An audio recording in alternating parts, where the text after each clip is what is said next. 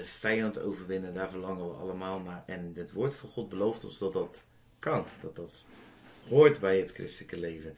En ik ga je vandaag laten zien welke rol de Heilige Geest daarin speelt. Dat is een heel belangrijke rol. En um, om even, ik ga even naar Lucas 4, waar Jezus ook verzocht wordt door de vijand. En waar Jezus ook de manier waarop de vijand mensen eigenlijk altijd in verwarring brengt. Eigenlijk is daar altijd een soort leugen in verborgen. Um, hoe Jezus dat ontmaskert. En dan kunnen, want daar kunnen we dat ook van leren. de vijand, de eerste wat de vijand aanvalt, is eigenlijk de identiteit van Jezus. Door te zeggen, als jij Gods zoon bent. Hè, dat als, dat is ook al zo sneaky. Dat is typisch hoe de vijand spreekt. Als jij Gods zoon bent.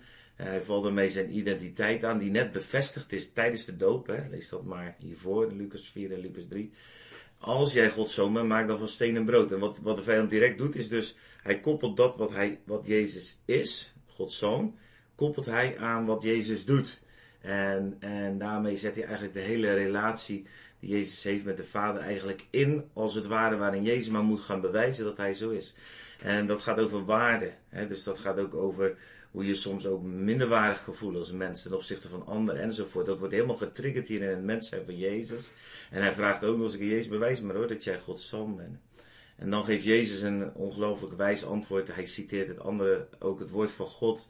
Um, en hij zegt, um, ieder woord wat van God uitgaat is leven voor een mens. Dus van ieder woord wat uit God gaat kan een mens leven. Niet alleen brood. En dat is de krachtige antwoord, want het ontmaskert eigenlijk dat, precies dat wat de vijand hierin probeerde te doen. Um, dan zegt de vijand, nou kijk om je heen. Zie je al die koninkrijken, al die heerlijkheid van de wereld. Ik wil het jou geven als je voor mij, als je mij aanbidt. Ook weer zoiets aantrekkelijks lijkt het, hè. Het lijkt heel erg ook op de leugen in het paradijs. En Jezus, de tweede adem, zegt nee, dat ga ik niet doen. Want hij weet op het moment dat ik de vijand aanbid, dan heeft de vijand gezag over mij. Dus dan kan hij wel al die koninkrijken en die heerlijkheden die klaarblijkelijk onder invloed van de vijand staan. Want dat betwist Jezus niet zozeer. Hoewel ook dat kan een leugen zijn natuurlijk. Maar de grote leugen is dat op het moment dat Jezus hem aanbidt, daarmee eigenlijk hij ook gezag krijgt over Jezus. Want dat wat je aanbidt hebt gezag over jou. Um, oh, gaan we een piepje. Um, maar Jezus zegt, de waarheid is, we mogen alleen God aanbidden. En dan de laatste leugen waar de vijand mee komt is, joh, nog een keer op die identiteit en ook de uitdaging. De vijand denkt waarschijnlijk, Jezus komt elke keer met het woord van God. Laat ik zelf ook het woord even gebruiken. Hè? Dus de vijand als de engel van het licht of uh, dominee Satan zou je kunnen zeggen. Hij zegt, er staat toch geschreven. Hij citeert het woord van God. Engelen zullen je dragen als je je hier vanaf gooit. En nou, laat eens zien dan. Eigenlijk weer datzelfde. En um, een leugen verpakt in een bijbelcitaat. En weer valt Jezus terug als het ware op de relatie. In plaats van op de letter van het woord. En hij laat zien dat het woord een levende God, een levende woord is. En dan zegt Jezus, ja, maar je zal God niet verzoeken. En daar zit die liefde in van de vader en de zoon. En, en Jezus, hij is het woord. En hij weet precies wat Gods hart beweegt. En dat God het niet gaat om het spektakel. Dat uiteindelijk die vijand hem niet uit mag dagen. Omdat hij gewoon eerst wie hij is. Hij is de zoon van God.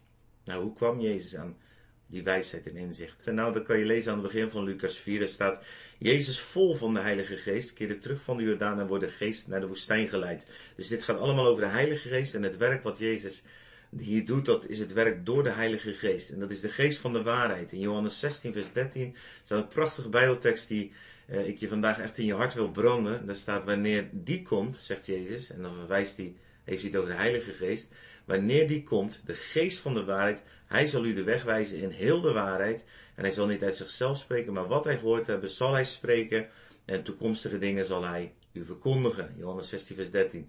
En daar laat, daar laat Jezus dus zien dat de Heilige Geest degene is die ons helpt om waarheid in ons leven te brengen. Leugens te ontmaskeren. Uh, leiding te hebben. Ook visie voor de toekomst te hebben. Dat zit allemaal in deze ene tekst. En andere prachtige tekst die ik vandaag nog even aan wil halen is 1 Johannes 2 vers 14. Daar staat, ik heb u geschreven, jonge mannen, jonge mensen, omdat u sterk bent en het woord van God in u blijft en u de boze hebt overwonnen. Nou, net als dat Jezus de boze overwon, kunnen wij ook het, de boze overwinnen in onze levens, de leugens ontmaskeren, zodat we tot bloei komen. En dat doen we doordat Gods woord in ons blijft. Jezus, het woord van God in ons blijft, dat is de waarheid. En die geest van de waarheid ons leidt zodat we dat ook toe kunnen passen op het moment dat de vijand ons aanvalt. Nou, ik wil je vandaag uitdagen om tijd te nemen met de Heilige Geest. Te vragen, wat zijn de leugens in mijn leven die ingeslopen zijn? Ehm, over mijn waarde, over wie ik ben, over wat ik kan.